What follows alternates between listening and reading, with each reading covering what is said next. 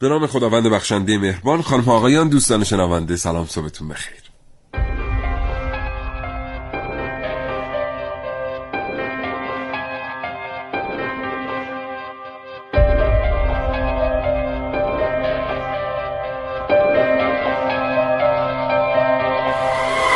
خوشگر رو میشنوید زنده از رادیو جوان.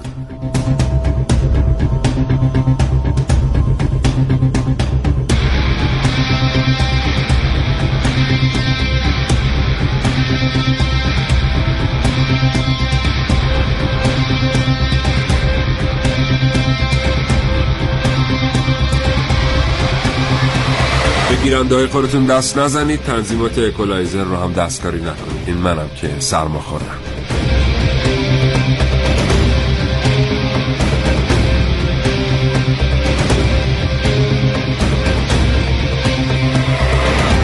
امروز از شما میخوایم تصور کنید که سیاستگذاری برای یک موضوع بسیار مهم در کشور به عهده شما گذاشته شده. اون موضوع مهم چیه؟ اینه که شما بتونید با سیاست‌های خودتون به ترتیبی از خسارات ناشی از سوانح و حوادث طبیعی و انسان ساخت کم کنید. یعنی از خسارات زلزله، سیل، تصادفات رانندگی، سوانح هوایی و حوادثی از این دست.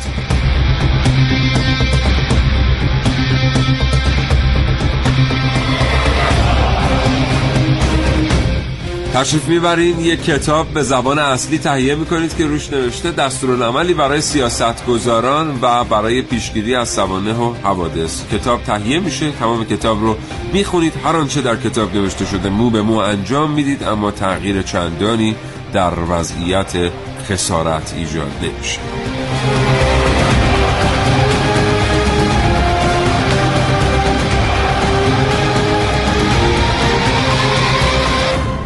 این برنامه در مورد نسخه وطنی پیشگیری از سوانح و حوادث طبیعی و انسان ساخت از کاوشگر بشنوید.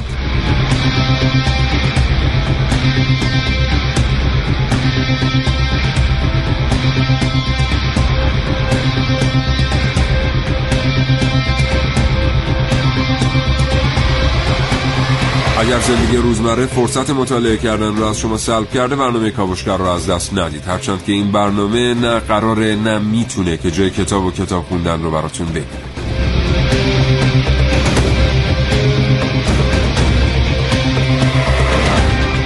همینطور اگر پیشنهاد روشنی برای کاستن از خسارات سوانح طبیعی و انسان ساخت دارید، حتما با کاوشگران جوان امروز در میون بگذارید. 224000 و 22500952 در اختیار شماست. تاکید میکنم این برنامه رو از دست ندید، به خاطر اینکه این برنامه دقیقاً همون برنامه‌ایه که همه ما ایرانی‌ها بهش احتیاج داریم و باید بهش فکر بکنیم. همون دستورالعمل‌هایی رو در این برنامه مرور میکنیم که اجراشون میتونه باعث ارتقاء سطح استانداردهای شهروندی بشه در کشورمون و امنیت و سلامت ما رو تضمین کنه. کاوشگر.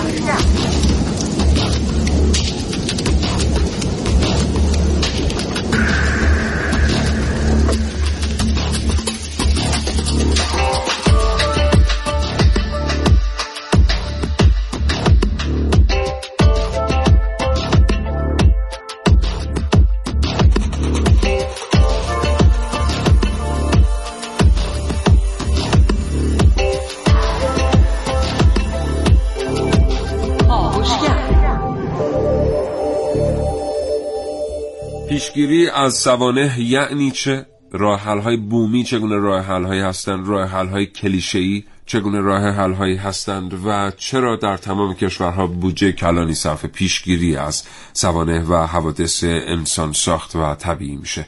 اینها و خیلی چیزهای دیگر در کاوشگر امروز.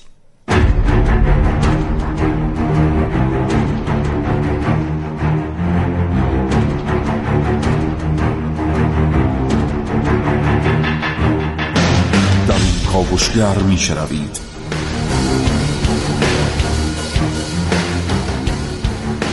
ارتباطی نوین با حادثه در برنامه که من نازنین علیدادیانی.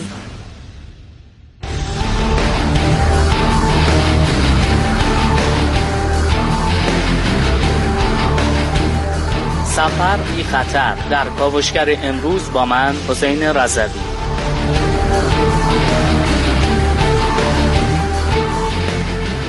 کابوس‌های تکرار شونده در برنامک من ونوس میرعلایی.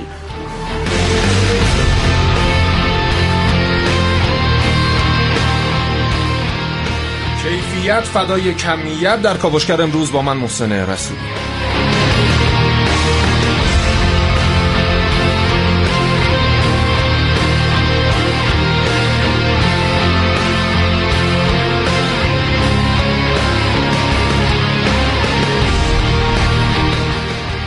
همینطور من سیاوش عقدایی تو گفتگو تقدیم حضور شما دوستان شنونده خواهم کرد.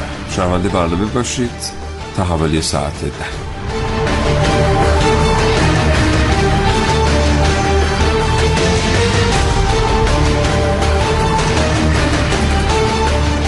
آقای دکتر صادقیان رئیس مرکز رشد دانشگاه شهید بهشتی با ما همراه خواهند بود. همینطور آقای مهندس میرهادی راد مدیر ارشد بازاریابی یکی از شرکت‌های دانش بنیان. این دو گفتگو به همت حمید قادری هماهنگ شد.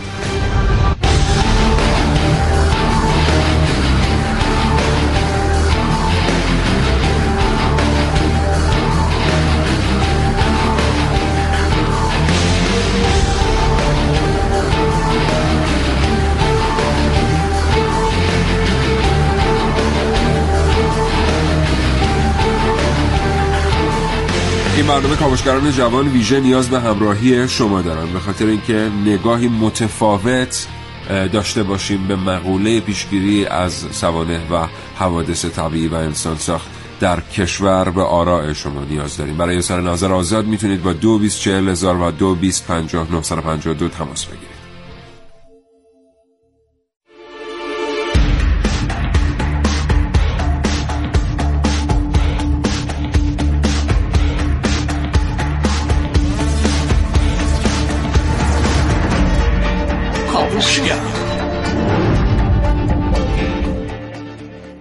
نه 10 دقیقه و 42 ثانیه سر. به نام خدا، سلام صبح بخیر خدمت همه شنوندگان خوب کاوشگر. امیدوارم هر جاستان سالم و سلامت باشن و ما تا انتهای برنامه همراهی کنن ان شاء الله. سرماخورده‌ای همچنان. آره، بعد میدونی که برای اون گوینده هایی که صدای باس یا باریتون دارن، بله، در سرماخوردگی کابوس گفتن کدام حرفه؟ که نه اصلا نه بگن خیلی بامزه میشه نه گفتنش. بله خدا رو شکر من یه مقدار بهبود پیدا کردم، ولی شما خدا رو شکر من نزدیک نشد کردی. و چطور تو قبلا به من نزدیک شدی؟ من گرفتم بالاخره دیگه. من نه من بهبود پیدا کردم، بعد شما سرما خوردی، بعد من از شما دوباره سرما گرفتم. سرما خوردگی رو گرفتم. خیلی پیچیده است، خلاصه به هر حال پیش میاد دیگه. وقتی اپیدمی میشه چقدر خوبه که ما وقتی سرما میخوریم سر کار نریم، مثل من که الان اومدم سر کار بعد این نریم سر کار. شما انقدر لطف داشتین دیروز با اینکه اعلام کردیم سرما خوردیم برنامه تکراریه، دوستان گفتن که نه حتی با سرما خوردگی هم دوست دارن برنامه رو زنده بشن. ما اطاعت امر کردیم آمدیم، ولی همین سرکار نرفتن از خیلی اپیدمی ها جلوگیری، از خیلی سوانح و حوادث هم جلوگیری میکنه. عسل و لیمو تازه اگر با هم میل کنید مشکل حل میشه. عسل هم توی آب داغ حل نکنید، چون یه سم میتولید اسمش خیلی سخت. جدی؟ آره من همش خیلی هم سمش سخت. جدی؟ والا باور کن من همش اینجوری دارم. نه عسل وقت تو آب داغ حل، دوستان اینو گوگلش کنید ببینیم که اسم سمه چیه. وقتی تو آب داغ حلش میکنی یه سمی به وجود میاد که اون سمه خیلی اثر تاکزیک بر بدن داره و خیلی خطرناکه. نه من همچنان سالم. در دمای بالاتر از 60 درجه هم همین اتفاق میفته واسش. عجب. شاید اگه اون کارو نمی‌کردی سالم تر بودی. شاید. سوانح و حوادث هم هست. بله. برنامه امروز. نقش شرکت‌های دانش بنیان. ببین ما چیزی حدود، حالا این آماری که مثلا سال پیش منتشر شده، بیش از 3000 تا شرکت دانش بنیان داریم. خیلی 3000 تا شرکت دانش بنیانا، یعنی میانگین بگیری در بین کشورهای مختلف اینه که یه آماری حداقل متوسط به بالا. اما چه استفاده‌ای داریم از این شرکت‌های دانش بنیان میبریم، یا خود همین شرکت‌های دانش بنیان واقعاً چقدر دانش بنیان هستن؟ این مسئله بسیار مهمیه. و مسئله بسیار مهمتر این که ما 3000 تا شرکت دانش بنیان داریم و آیا اینا دانش بنیان هستن یا نه، و چه تسهیلاتی اینا بعضیاش میگیرن، چه جوری میگیرن. بله. سوال مهمتر اینه که همه اینا که گفتم چه ربطی داره به موضوع پیشگیری از سوانح و حوادث. این که ما میگیم یه نسخه بومی در هر کشوری وجود داره، تو کشور ما هم نسخه بومیش ربط داره به این شرکت‌های دانش بنیان که 3000 تان و پولشون رو از وقت نمیدیم، از وقت میدیم به بقیه که وامش یک بلایی سر اون وام 4%ش میارن برای تعریف میکنن. 9 و 13 دقیقه و 30 ثانیه است، همراه باشید با ما کلی براتون گفتنی داریم در مورد شرکت دانش بنیان و ربطشون به جلوگیری از سوانح و حوادث.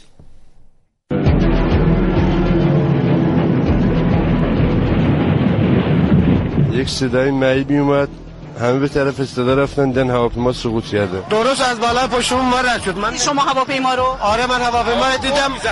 آره تو خونه هم ترسیده بودن که اما اون ترسیدیم که گفتیم الان میاد داخل خونه. ما که صدای معیبی رو شنیدیم، روستایی‌ها خیلی‌ها اومدن واسه نجات اینا. ما تلاش کردیم تا مشکل عوامل انسانی را با استفاده از لوازمی از علوم عصبی بهتر درک کنیم، مثلا از نوار مغزی، اندازه‌گیری فیزیولوژیک از ضربان قلب، تعریق، اندازه‌گیری مردمک چشم، ردیابی چشم، برای اینکه ببینیم خلبان در هر لحظه به کجا نگاه می‌کند استفاده خواهیم کرد. ما از همه اینها استفاده خواهیم کرد تا به درک بهتری از عملکرد انسان در شرایط دشوار، تحت استرس و خستگی برسیم و شاید به این ترتیب بتوانیم جلوی تصادف‌هایی که قابل جلوگیری هستند را بگیریم. اما یه وقت شما خودتون یک چیزی در سطح هواپیما در کشورتون تولید می‌کنید، اینو ما لازم داریم. در ثروت علمی بشر باید ما بیافزاییم، نگن نمیشه. لازمترین کارها این است که از بنگاه‌های تولیدی متوسط و کوچک حمایت بشود. یکی از کارها این است که فعالیت‌های بنگاه‌های دانش بنیان تقویت بشود.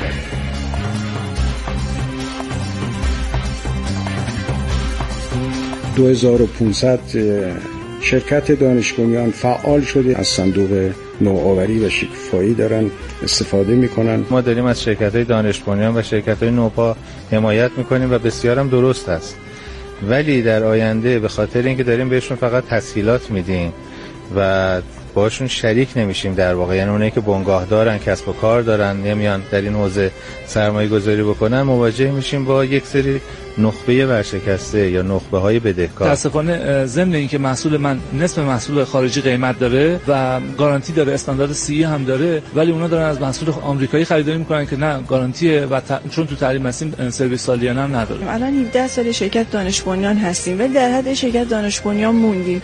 علتش اینه برای تجهیزات دولتی کار میکنیم. اینا بعد از اینکه ما مراحل تحقیقاتی و سختش پشت سر گذاشتیم، انتقال تکنولوژی در حد اعلا از ما میخوان و سعی میکنن که تولیدش رو که قسمت لذت بردن از اون تحقیقه بردارن. این که ما بگیم یک سونامی داریم در زمینه شرکت های دانش بنیان که منجر به شکست میشه، این مثل اینه که بگیم که کل نفس زائد قتل موت، یعنی همه افراد مردن و میمیرن. بیش از پیش حمایت بشن و البته این حمایت مصنوعی نباشه.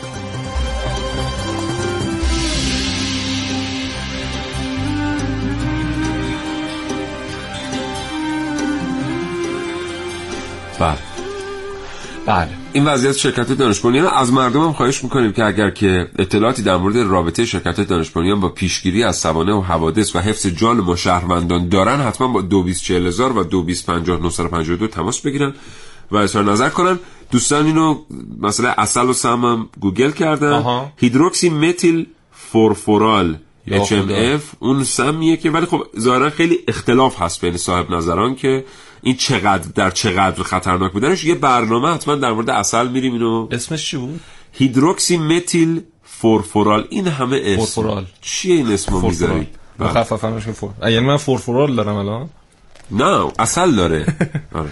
خب شرکت‌های دانش بنیان، ببین یه زمانی ما تعداد شرکت دانش بنیانمون کم بود، یعنی مثلا طی 4 سال تونسته بودیم 52 تا شرکت دانش بنیان تأسیس بکنیم و راه اندازی کنیم، اما اون شرکت‌های دانش بنیان 52 تا حداقل یه کارهای مثبتی رو رقم می‌زدن، یعنی بیشتر هم بهشون چون ابتدای کار بود خیلی بهشون وقع می‌نهادند و تسهیلات خوبی رو در اختیارشون قرار میدن. زمانی که زیاد شدن دیگه فقط بر همون زیاد شدنشون تاکید شد و اون تسهیلاتی که باید در اختیارشون قرار می‌گرفت یه مقدار دچار نقصان شد. مثلا یک وام 4% اینا دارن که من خودم شخصا از یک فردی که در یک شرکت دانش بنیان فعالیت میکرد در یکی از پارک‌های علم و فناوری پرسیدم که اون بانکی که در واقع وظیفش اعطای این وام 4 درصدیه این وام رو عمدتاً بهونه میارن که به ما ندن، عوضش برمی‌دارن برای خودشون، مثلا به عنوان وام مسکن یا یعنی عوامل بانک و اینها. حالا دقیقاً نمیدونم چه بانکی هست. یعنی این اتفاقات داره میفته در بحث تسهیلاتی که بعد از اون طرف هم یه سری شرکت‌های دیگه که دانش بنیان نبودن وام 4 درصدی احتیاج داشتن، رفتن بانک گفتن آقا میشه به ما وام 4 درصدی بدین؟ گفتن نه نمیشه. گفتن که هیچ کارش نمیتونید بکنید. بانک گفت که چرا، اگه دانش بنیان بودید یه کاری میکردن. بعد اینا گفتن خب باشه ما میریم دانش بنیان میشین و رفتن دانش بنیان شدن. بله. و اومدن وام 4 درصدی گرفتن. یعنی بعضی از شرکتایی که الان دانش بنیانن اصلا دانش بنیان نیستن. البته وقتی که این دولت آغاز به کار کرد یه سامانه ملی رو راه اندازی کرد، شرکت‌ها اومدن اونجا ثبت نام کردن، دونه دونه اومدن بررسی شدن. بله پایش شدن. الحق اون شرکتایی که اومدن اونجا پایش شدن پارامترهای مربوط به شرکت‌های دانش بنیان رو داشتن. بله. ولی خب این چیزی که داریم میگیم پیشتر اتفاق افتاده بود. حالا یه نکته در مورد همین شرکت‌های دانش بنیان هست. ببین همین آقای ستاری که رئیس در واقع معاونت علمی ریاست جمهوری هستن، همیشه میگن که شما به یه شرکت دانش بنیان حتما نباید وام بدید، حتما نباید یه پول گنده‌ای در اختیارشون قرار بدید تا کارشون راه بیفته. هیچ جای دنیا همین نیست. اصلا پولای گنده رو باید داد به صنایع بزرگ که زورشون هم زیاده، مثل خودروسازی. اصلا به شرکت دانش بنیان نباید پول بدید. ببین این حرف تا یه حدی درسته.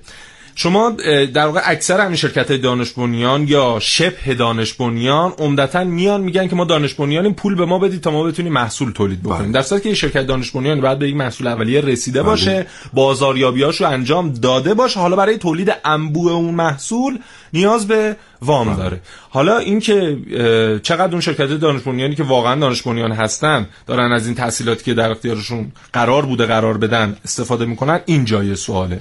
بله درسته. یعنی به عبارت دیگه شرکت دانش بنیان بعد مراحل رشد رو، اینکوبیشن یا رشد رو طی کرده باشه، اون محصول به نتیجه رسیده باشه در سطح آزمایشگاهی، امکان سنجی تولید انبوه کرده باشه، بازار رو سنجیده باشه، مشتریان پای محصولش ایستاده باشن. اون وقتی که مشکل نقدینگی یا دارایی‌های فیزیکی و معنوی است برای تولید، اون وقت نهادهای حمایتی بیان وسط اینو تضمین بکنن که شرکت دانش بنیان بتونه محصول دانش بنیان رو تولید بکنه به دست مشتری خودش برسونه. بله. آقای دکتر صادقیان رئیس مرکز رشد دانشگاه شهید بهشتی پشت خطمون هستن. آقای دکتر صادقیان سلام میکنم به شما، صبحتون بخیر. سلام عرض میکنم خدمت شما و شنوندگان محترم رادیو جوان. عرض ادب دارم خدمت همه‌تون. سلامتین ان شاءالله. خوبین؟ متشکرم، خیلی ممنون، خیلی بزرگوار هستید. اوضاع احوال مرکز رشد دانشگاه شهید بهشتی چطوره؟ خدا رو شکر. من اصلاح کنم، من مشاوره در واقع مرکز رشد دانشگاه شهید بهشتی هستم که خدمتتون هستم. عرض شرف حضورتون که خیلی خوب الحمدلله مجموعه‌های فناور، واحدهای فناور، جوانای خیلی مؤمن و محترم و خلاق دارن کار خودشون رو به خوبی انجام میدن. خدا شما، ما هم از شما عذرخواهی می‌کنیم بابت ایرادی که در سمت شما بود. آقای دکتر صادقیان، ما الان می‌دونیم که مثلا یه بخش خیلی قابل توجهی از خسارات مالی مدنی که کشور در سال می‌بینه مربوط به سوانح جاده است مثلا. بعد با متخصصی صحبت میکنیم، اسم 4 تا استاندارد رو میبرن، یا اسم 4 تا سیستم ترمز رو میبرن، یا اسم 2 تا سیستم تعلیق رو میبرن که اینا باید در خودروها باشه، نیست. با خودروساز صحبت میکنیم، خودروساز میگه که من این رو باید از کره، از ژاپن، از چین تامین بکنم و بودجه ارزش وجود نداره. بعد از این طرف شرکت دانش بنیان خودمون این طرها رو دارن و نمیتونن بفروشن، یا اینکه اگر بتونن بفروشن هزینه لازم برای تولید انبوه در اون مقیاس در اختیارشون قرار نمیگیره. چطور این فاصله میان شرکت‌های دانش بنیان و یه صنایعی مثل صنایع خودروسازی یه دفعه باعث میشه که ما این تعداد کشته و مجروح در سال روی دستمون بمونه؟ بسیار عالی. من این روز شما موضوع خودروساز رو مطرح فرمودید و سوانح جاده‌ای رو، من اینو می‌خوام تعمیم بدم به کلیه سوانحی که در واقع اتفاق میفته. ما اعتمادمون به نسل جوان و بهره‌گیری از دانش این ایده پردازان و بکارگیری و توجه به تولید واحدهای فناور خیلی اثربخش هستش که باید در واقع در اولویت کار خودمون باشه. من مایل هستم که توجه شما و شنوندگان محترمو به همین حادثه جدید زلزله جلب بکنم که واقعا اگر چنانچه همین شرکت‌های دانش بنیان پای کار می بودن حالا این موضوعی که من دارم عرض میکنم خدمت شما، همه مطلع هستند. آقای دکتر صادقیان خیلی منو ببخشید که فرمایش شما رو قطع کنم، عذرخواهی میکنم، ولی کاش پاسخ اون سوال رو بدید چون سانحه انسان ساخته. بعد بریم سراغ این یکی که شما میفرمایید که بعد در موردش صحبت بکنیم.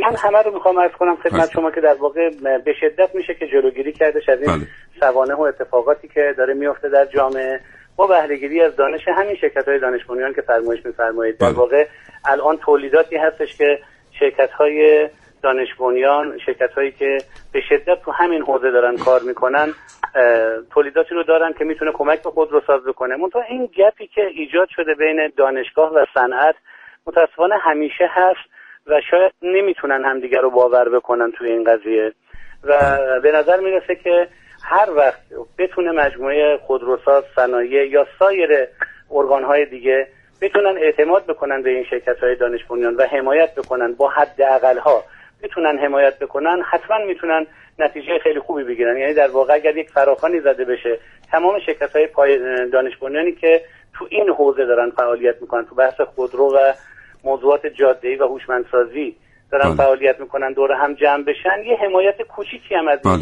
شرکت‌ها بشه، به شدت میتونن اثرگذار باشن. من یه کوچولو هم عرض کنم خدمت شما که ما متاسفانه داریم شرکت‌های دانش بنیانمون رو درگیر موضوعات مالی می‌کنیم.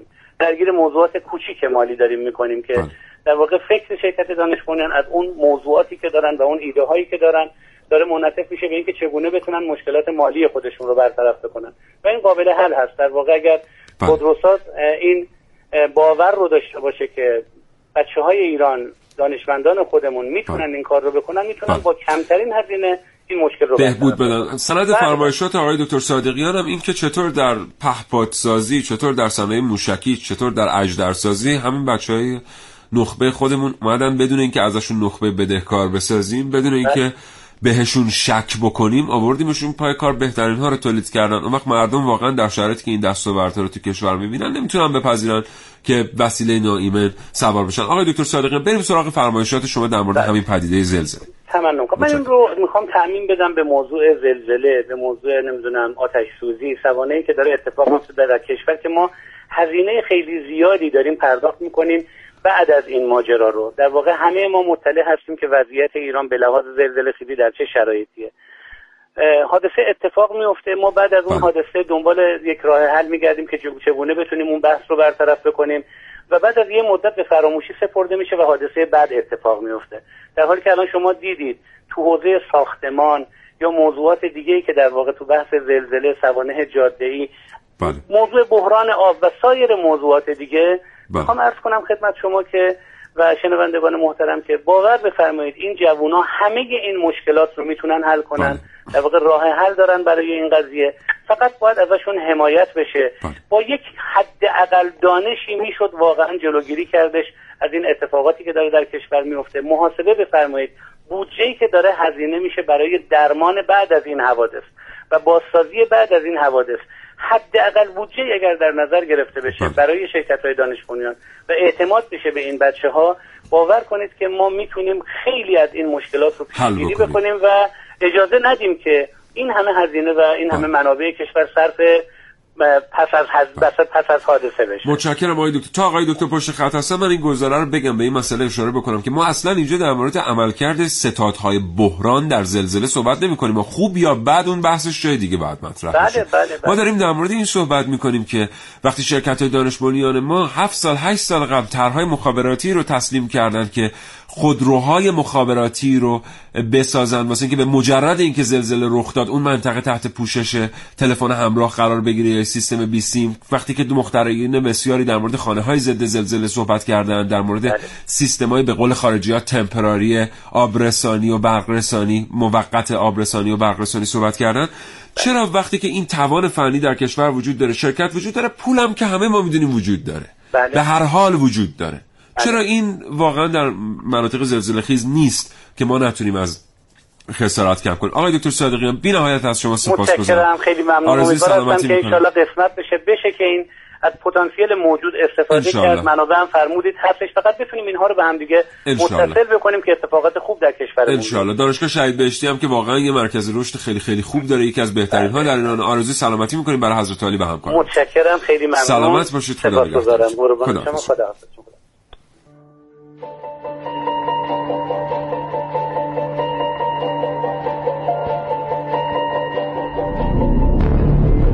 ستاد مدیریت بحران با موضوع زلزله استان کرمانشاه. این زمین لرزه به حدی شدید بود که به گفته رئیس مرکز لرزه‌نگاری نه تنها در همه روستاهای اطراف قصر شیرین و اطراف کرمانشاه قطع شده، سیستم‌های مخابراتی دچار مشکل شده.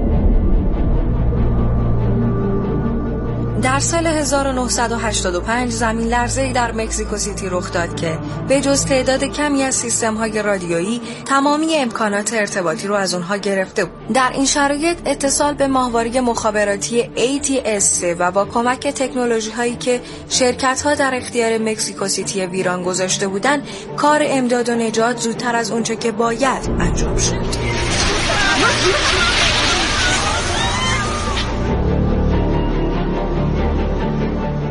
پس از اون در سال 1988 آمریکا زلزله‌ای رو تجربه کرد که اونها رو وادار کرد به آزمایش پروژه تکنولوژیک جدیدشون، یعنی پل فضایی اتحاد جماهیر شوروی و آمریکا. باز هم با تسهیلاتی که شرکت‌های فناوری محور در اختیار مناطق زلزله زده قرار دادن، ارتباط اونها به صورت ماهواره‌ای انجام شد و باعث شد آسیب دیدگان با 4 مرکز پزشکی در منطقه دیگر از آمریکا در ارتباط باشن.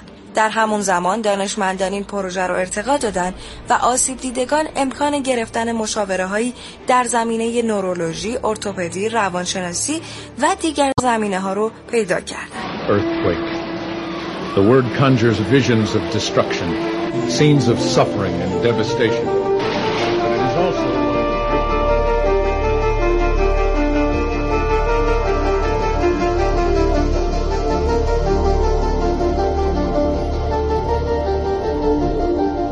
تجربه دنیا در زمان سوانح نشون میده تلفن، شبکه‌های اجتماعی و موبایل به هیچ وجه کافی نیستند. تکنولوژی جور دیگه‌ای باید به کمک بیاد. به همین دلیله که دانشمندان و شرکت‌های دانش بنیان در تمام دنیا دنبال راه‌های فناورانه هستند برای ایجاد ارتباط با مناطق آسیب دیده در شرایط بحرانی. باید بگیم که حضور دانشمندان و محققان در مناطق حادثه دیده به اندازه حضور پزشکان مفید و ضروریه.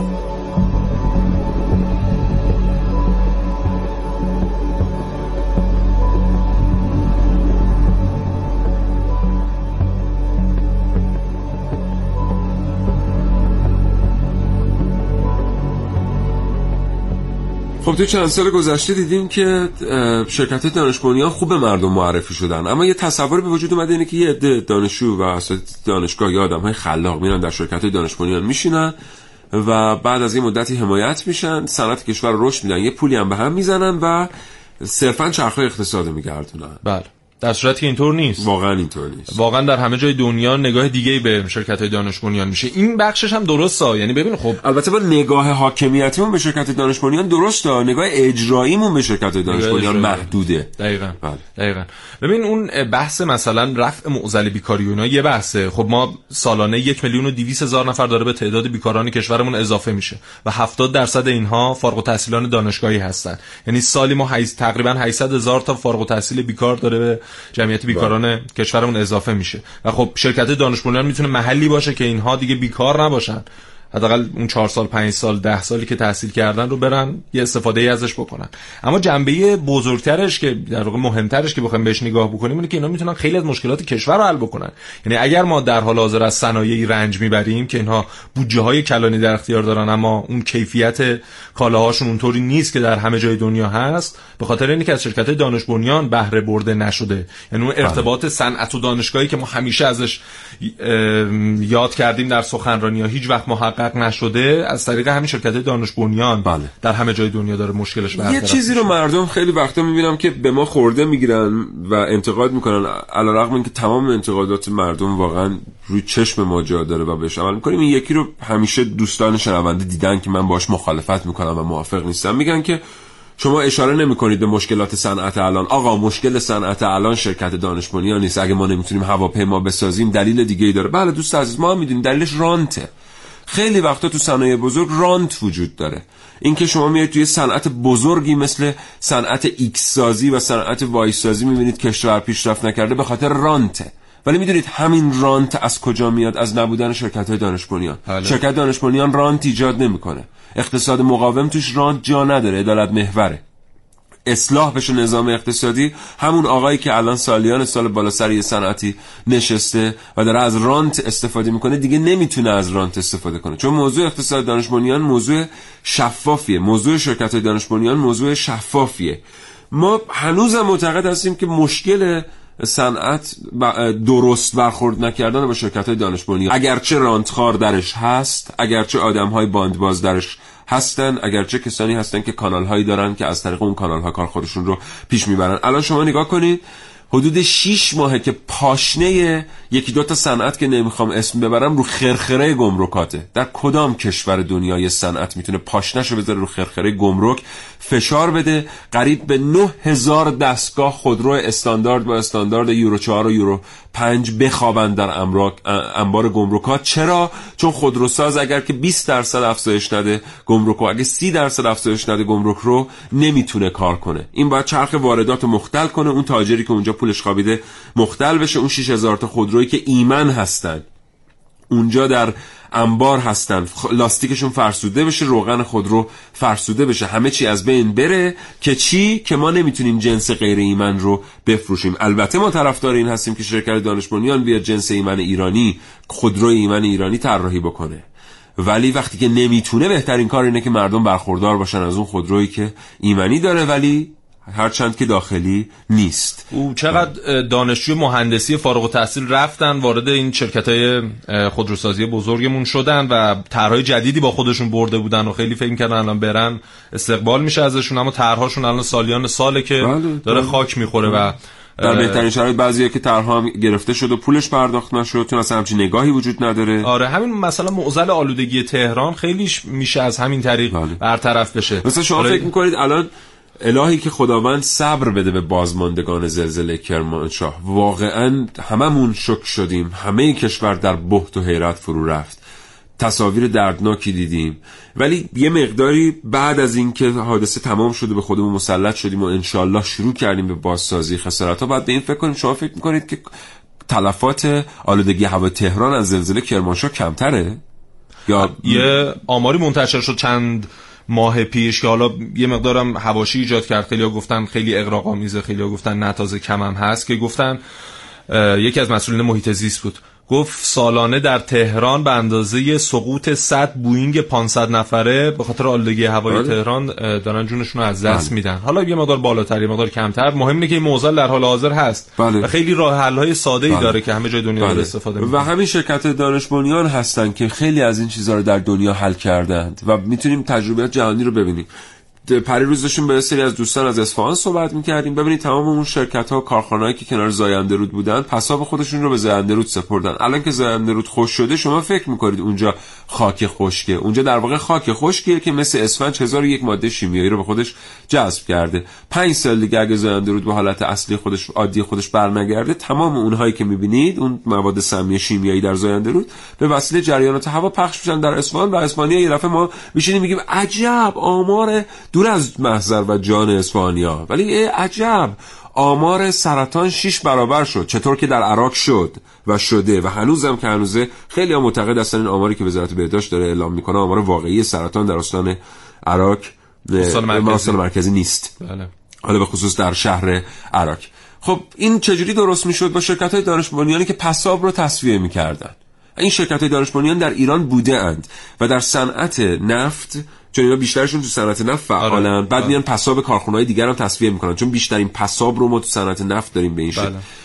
اینا چقدرشون مردن؟ چقدر از این شرکت‌های دانش بنیان زنده نموندن تو همین 4-5 سال قبل؟ اینایی که پساب تصفیه میکنن حالا همین بلا رو دارن سر کارون هم میارن. یعنی شما در حاشیه رود کارون که قدم بزنید میبینید همینجوری لوله فاضلابه که داره وارد این رودخونه میشه و آبش که سطحش کاهش پیدا کرده و آلودگیش هم روز به روز افزایش پیدا می‌کنه. مثلا در مورد همین کرمانشاه، ببینید یک شرکت دانش بنیان کرمانشاهی چند سال پیش اومد یک جداگرهای لرزش الاستومری پلاستیکی تولید کرد که اینها رو اگر بین طبقات همه ساختمان‌ها استفاده بکنن یا بین ساختمان‌هایی که مجاور هم هستن، خیلی از اون لرزش رو میتونه بگیره و خیلی از خسارت رو میتونه کاهش بده و تا 50 سال هم طبق آزمایشاتی که انجام دادن عمر میکنه.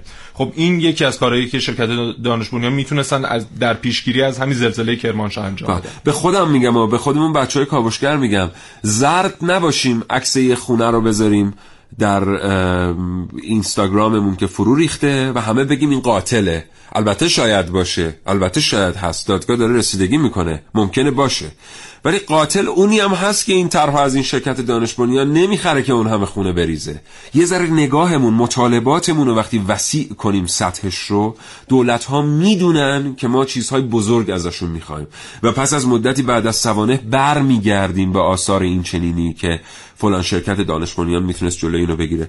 دستور مطلق حاکمیت هم رسیدگی به شرکت‌های دانش بنیانه. آنچه که برای ما اقتصاد میاره، شغل میاره، فردا میاره و امنیت و جلوگیری میکنه از سوانح انسان ساخت خساراته، یعنی بهتر بگیم جلوگیری میکنه از افزایش خسارات سوانح انسان ساخت و طبیعی. 9:39 دقیقه و 5 ثانیه از همچنان شنونده کاوشگر باشید.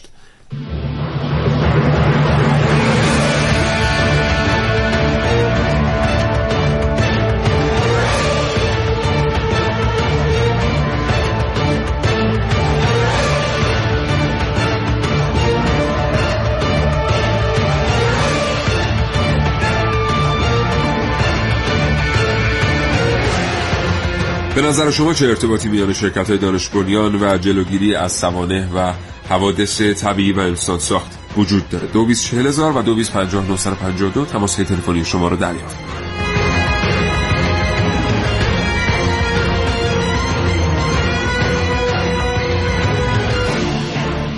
من رشته تحصیلی مهندسی مدیریت پروژه است. در رابطه با بحث مدیریت که امروز موضوع شماست چند تا نکته بزنم. یکی اینکه ما مدیریت رو باید از پایه و از دوران کودکی به افراد آموزش بدیم. این یک قضیه. بحث دوم اینکه مباحث مدیریتی دو بخش داره، مباحث ساده و مباحث پیچیده. مباحث ساده رو ما به نظرم میذاریم کنار و میخوایم به یک نفر مدیریت رو یاد بدیم، مباحث پیچیده‌اش رو اول بهش میدیم و این خودش یه سختی اجرایی داره و باعث میشه که طرف یه راهی پیدا بکنه که برای اون رو به یه شکل دیگه‌ای که کاملا علمی نیست اجرا بکنه. فکر می‌کنم بهترین راهی که ما بتونیم مدیریت رو توی کشور به نحو جامع و کامل و کاربردی اجرا بکنیم این هستش که از پایه و از اصول ساده و اولیه آموزش بدیم. خیلی ممنون از برنامه. من آصفی هستم از غزنی.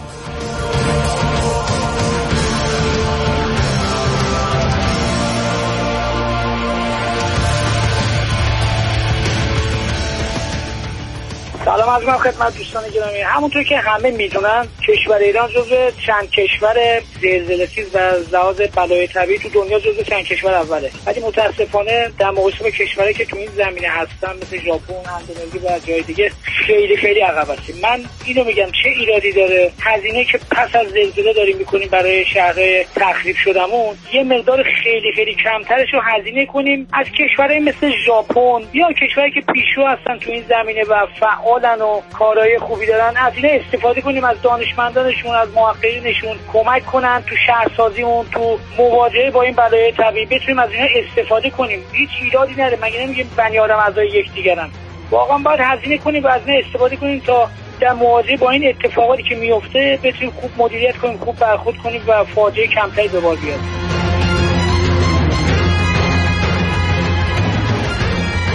سلام علیکم، خسته نباشید.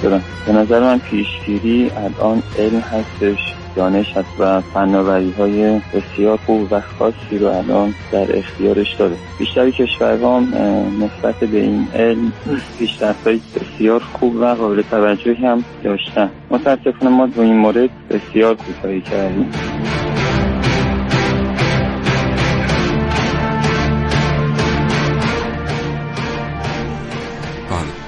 سلام میکنم به شما که همین الان به جمع شنوندگان کاوشگر پیوستید و از شما خواهش میکنم که صدای گرفته من رو تحمل میکنید، هرچند صدای آقا محسن به اندازه صدای هر دوی ما قشنگ و خوبه و این برنامه داریم با شما در مورد پیشگیری از سوانح و حوادث و ارتباطش با حمایت از شرکت‌های دانشمانی صحبت می‌کنیم. کاش همیشه اینقدر از صدای من تعریف کنید. وقتی من سرم خوردم حداقل قانون صادق.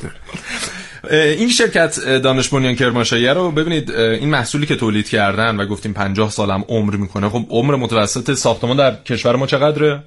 معمولا 20 نمیدونم خودمم 20 سال به بالا که بشه دیگه وام خرید مسکن به شما نمیدن. یعنی 20 سال به بالا رو فرسوده در نظر میگیرن که حالا تجمیع میکنن و میسازن و وام‌های رو مشارکت میکنن از اینجور کارها. آره این 50 سال عمر میکنه و بعد از در این پروسه 50 ساله، فرآیند 50 ساله، فقط 10% کیفیتش کاهش پیدا میکنه. خیلی رقم بالاییه و شما در نظر بگیرید ما در کشوری داریم زندگی میکنیم که سالانه از حوادث انسان ساخت به قول تو و حوادث طبیعی مجموعاً 7% به اقتصاد کشورم داره ضربه وارد میشه. بله. خیلی 7%. البته خیلی بیشتر از اینه. و خیلی بیشتر کارشناسان، مثلا شما با کسانی که در بهزیستی کار میکنن صحبت میکنید، اصلا این آمار رو قبول ندارن با احترام به کسانی که آمار ارائه میدن. مثلا بله. میگن 6%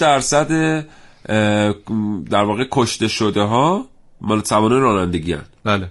در صورتی که با آدمای بهزیستی صحبت کنید تو اون انگاره خودشون، به قول خود خارجی‌ها تو پارادایم خودشون، اصلا میگن آقا 30% کشته‌هاش کشور مال حوادث رانندگیان، چون اینا یه تعداد خیلی زیادی نقص عضو یا نزدیک بله. به نقص عضو میشن. بعد خانواده های اینا اگر سرپرست خانواده باشن، خانواده ها با مشکل مواجه میشن. بله. چقدر آدم ها به زندان میرن سر این اتفاقات و اینا. بله یعنی شعباتی ازش انشاء پیدا میکنه. خسارت بزرگی. بله. بله. بله.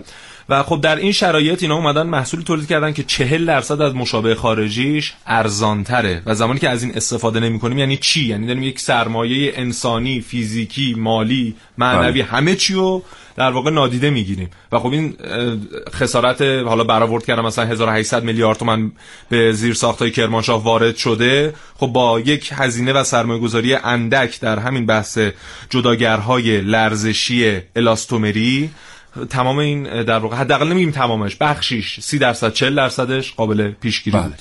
بود. اون چیزی که معروف شده به معمای اینشتین رو شنیدی؟ چند تا داره کدومش؟ که من یه بن جعلی کت شلوار دارم، میام از تو کت شلوار بخرم؟ نه. بریم تو قسمت بعدی میگمش. باش. به خاطر علاقه‌ای که به قطار داشتم سعی می‌کردم همیشه با اون سفر کنم. راستش بین خودمون باشه من یکم ترسوام. وقتی سوار قطار میشم دیگه نگران گم شدن تو جاده و تصادف و اینا نیستم. راحت رو صندلی میشینم و بیرون رو تماشا میکنم.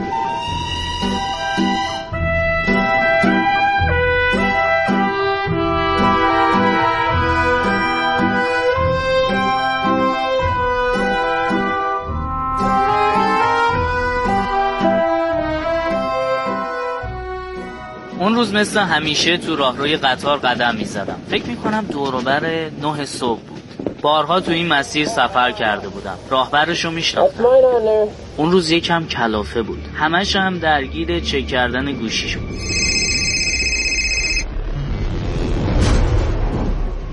راستش همینا باعث شد که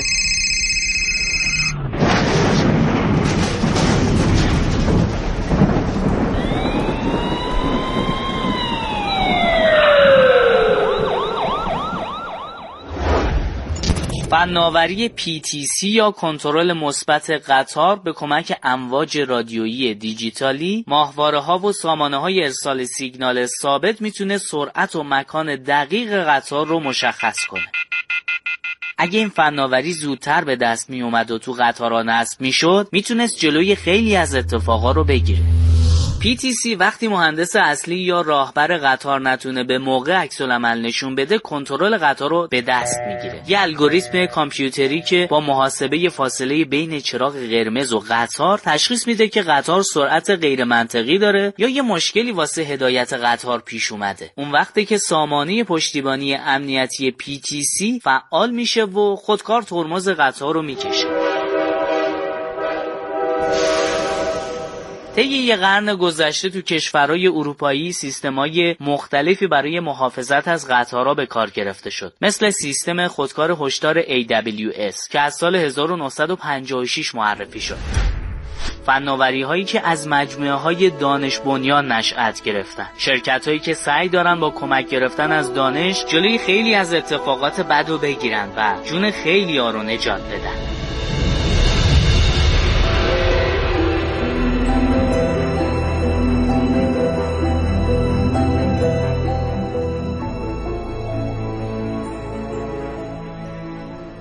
نه و 47 دقیقه و 52 ثانیه است. بعد آقای مهندس، ما چون اون قضیه میگیم، اون قضیه که معروف شده به ما انشتن که من یه بون $500 یه کت شلوار جعلی دارم، میرم از محسن که کت شلوار فروشه کت شلوار بخرم و میگیم بهتون. بله. آقای مهندس میرهادی رادی پشت خطم، فرصت نداریم بریم سراغ گفتگو با ایشون. آقای مهندس سلام، حالتون چطور؟ صبح بخیر. علی سلام، صبحتون بخیر باشه. وقت بخیر عرض می‌کنم خدمت شما بیننده‌های محترم برنامه. آقا شما مدیر ارشد بازاریابی یکی از شرکت‌های دانش بنیان هستید. بله. ارتباط بین حمایت از شرکت‌های دانش بنیان و جلوگیری از سوانح طبیعی و انسان ساخت چیه؟ ببینید بحثش شاید خود مفصل باشه. نمونه‌هایی که در واقع توی ذهنم هست الان بیشتر برای خارج از کشورمون هست. ببینید در واقع یک طوفانی اومد داخل آمریکا که بعدش در واقع شرکت‌های دانش بنیان به این فکر افتادن که چجوری بتونن دقیق تشخیص بدن که امکاناتی که بعد از در واقع وقوع حادثه باید ارسال بشه دقیقاً باید به کدوم مناطق ارسال بشه. نتیجه این کارشون استارتاپی بود به اسم وان کانسرن که داخل آمریکا در واقع با استفاده از بیگ دیتا و هوش مصنوعی در واقع اومد دقیقا محلی رو که افراد بیشتر متمرکز بودن اونجا و باید امکانات به اونجا ارسال میشد رو تونستن تشخیص بدن و به شدت توی در واقع سوانحی که بعد از حوادث رخ میداد تونستن صرفه‌جویی بکنن از نظر هزینه‌ها و آمار تلفات انسانی. بله. این یکی از کارهایی که یکی از شرکت‌های دانش بنیان در مورد حوادث سوانح انجام داده. بعد حمایت از شرکت‌های دانش بنیان هم می‌دونین چجوری میشه؟ اینجوری میشه که ما مثلا الان با آقای میرهادی رادی نگیم مدیر ارشد بازاریابی یکی از شرکت‌های دانش بنیان. اسم شرکتتون چیه آقای رادی؟ شرکتی که ما داریم کار می‌کنیم توش شرکت حامی اندیشه هستش. در واقع محصولی که داریم محصول هیپوتریپ هست. من اگر بخوام یه خورده در واقع دوستان تبلیغم بکنید. بله. بله بله دقیقاً. اتفاقی که افتاد این بود که بعد از در واقع زلزله ما در واقع خودمون هم یه تعدادی از بچه‌مون اهل کرمانشاه بودن و تصمیم گرفتیم که کمک بکنیم به زلزله دیده‌ها. حتی شرکت‌های دیگه دانش بنیان هم در واقع کمک کردن، هر کدومشون در واقع به شکلی که میتونستن کمک کردن. کاری که ما انجام دادیم این بود که در واقع 2 تا پرواز، یعنی یک ظرفیت به اندازه 2 تا پرواز هوایی در نظر گرفتیم برای افرادی که نیاز بود در محل حادثه حضور داشته باشن. یه اتفاقی که میفته در واقع شرکت‌های دانش بنیان به خاطر چالاکی که دارن، چون که در واقع استارتاپ‌ها ذاتن و ساختارشون اصلا ایجاب میکنه که چابک باشن و بتونن نسبت به تغییرات محیطی سریع و درست عمل بکنن و واکنش نشون بدن. همین اتفاق باعث میشه که توی حوادث غیر مترقبه‌ای که میفته بتونیم از پتانسیل اینها استفاده بکنیم که بیشترین بهره برداری رو بکنیم در واقع و کمترین هزینه رو بکنیم برای امکانات سریعتر و درست‌تر برسه به دست افرادی که باید برسه. در واقع بدون اینکه در موازی با ساختارهای بحران که دارن عمل میکنن، یه سری شرکت‌های دانش بنیان اگه خوب پا گرفته باشن خودشون وارد عمل میشن، تسهیل میکنن فرایند امداد رسانی رو مثلا به زلزله زدگان. خیلی از شما سپاسگزارم. جناب آقای مهندس میرهادی رادی، آرزوی سلامتی میکنم. خدا نگهدار. قربان شما، سلامت باشید.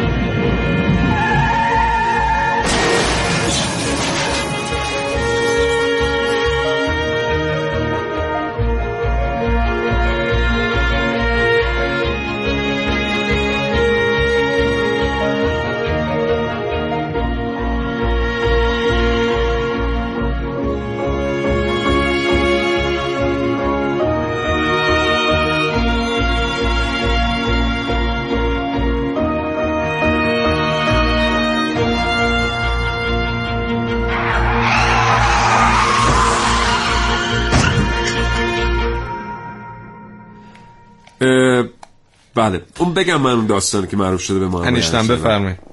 فرض کن که من یه بن کت شلوار $500 دارم که جعلیه. فرض کردی بله. و فرض کن الان تو هم کت شلوار فروشی الان فرض کردم آره. و هر چی من اومدم تو هر چی آوردی بعد بگی اینو یه تم بزنید به شما خیلی باش. آره. و من میام از شما کت شلوار بخرم دراپ 6 دراپ 8 خب یه مقدار قد دو سایز آره. یه دونه 6 بدید. بعد $500 قیمت کت شلوار است. من به شما این بن جعلی رو میدم، کت شلوار رو میخرم میام بیرون. خب مبارکتون باشه، خیلی متشکرم، شادیا بپوشید، متشکرم، خیلی لطف دارید، سلامت باشین. ان شاء الله بازم میام خدمتتون. ما در خدمتیم. چقدر شما ضرر کردید الان؟ تو یک کت شلوار فروشی که یک کت شلوار $500 من دادی با بن جعلی چقدر ضرر کردی؟ هم که شما رو راه دادم به مغازه خیلی ضرر کردم، ولی اصلا حالا ببینا خب جوابش میدونم ولی توضیح بده. آره خب خیلی ها فکر میکنن که به خاطر اینکه یه بن $500 جابجا شده $500 اون تاجر ضرر کرده، در صورتی که $1000 ضرر کرده. او یک کت شلوار $500 داده بله. و یک بن $500 جعلی گرفته و این یعنی $1000 ضرر کرده، هرچند که چهره قضیه یک ضرر $500 است، یعنی انگار یک کت شلوار $500 این وسط مبادله شده. بله. ماجرای ما و شرکت دانش‌بنیان هم همینه. بله.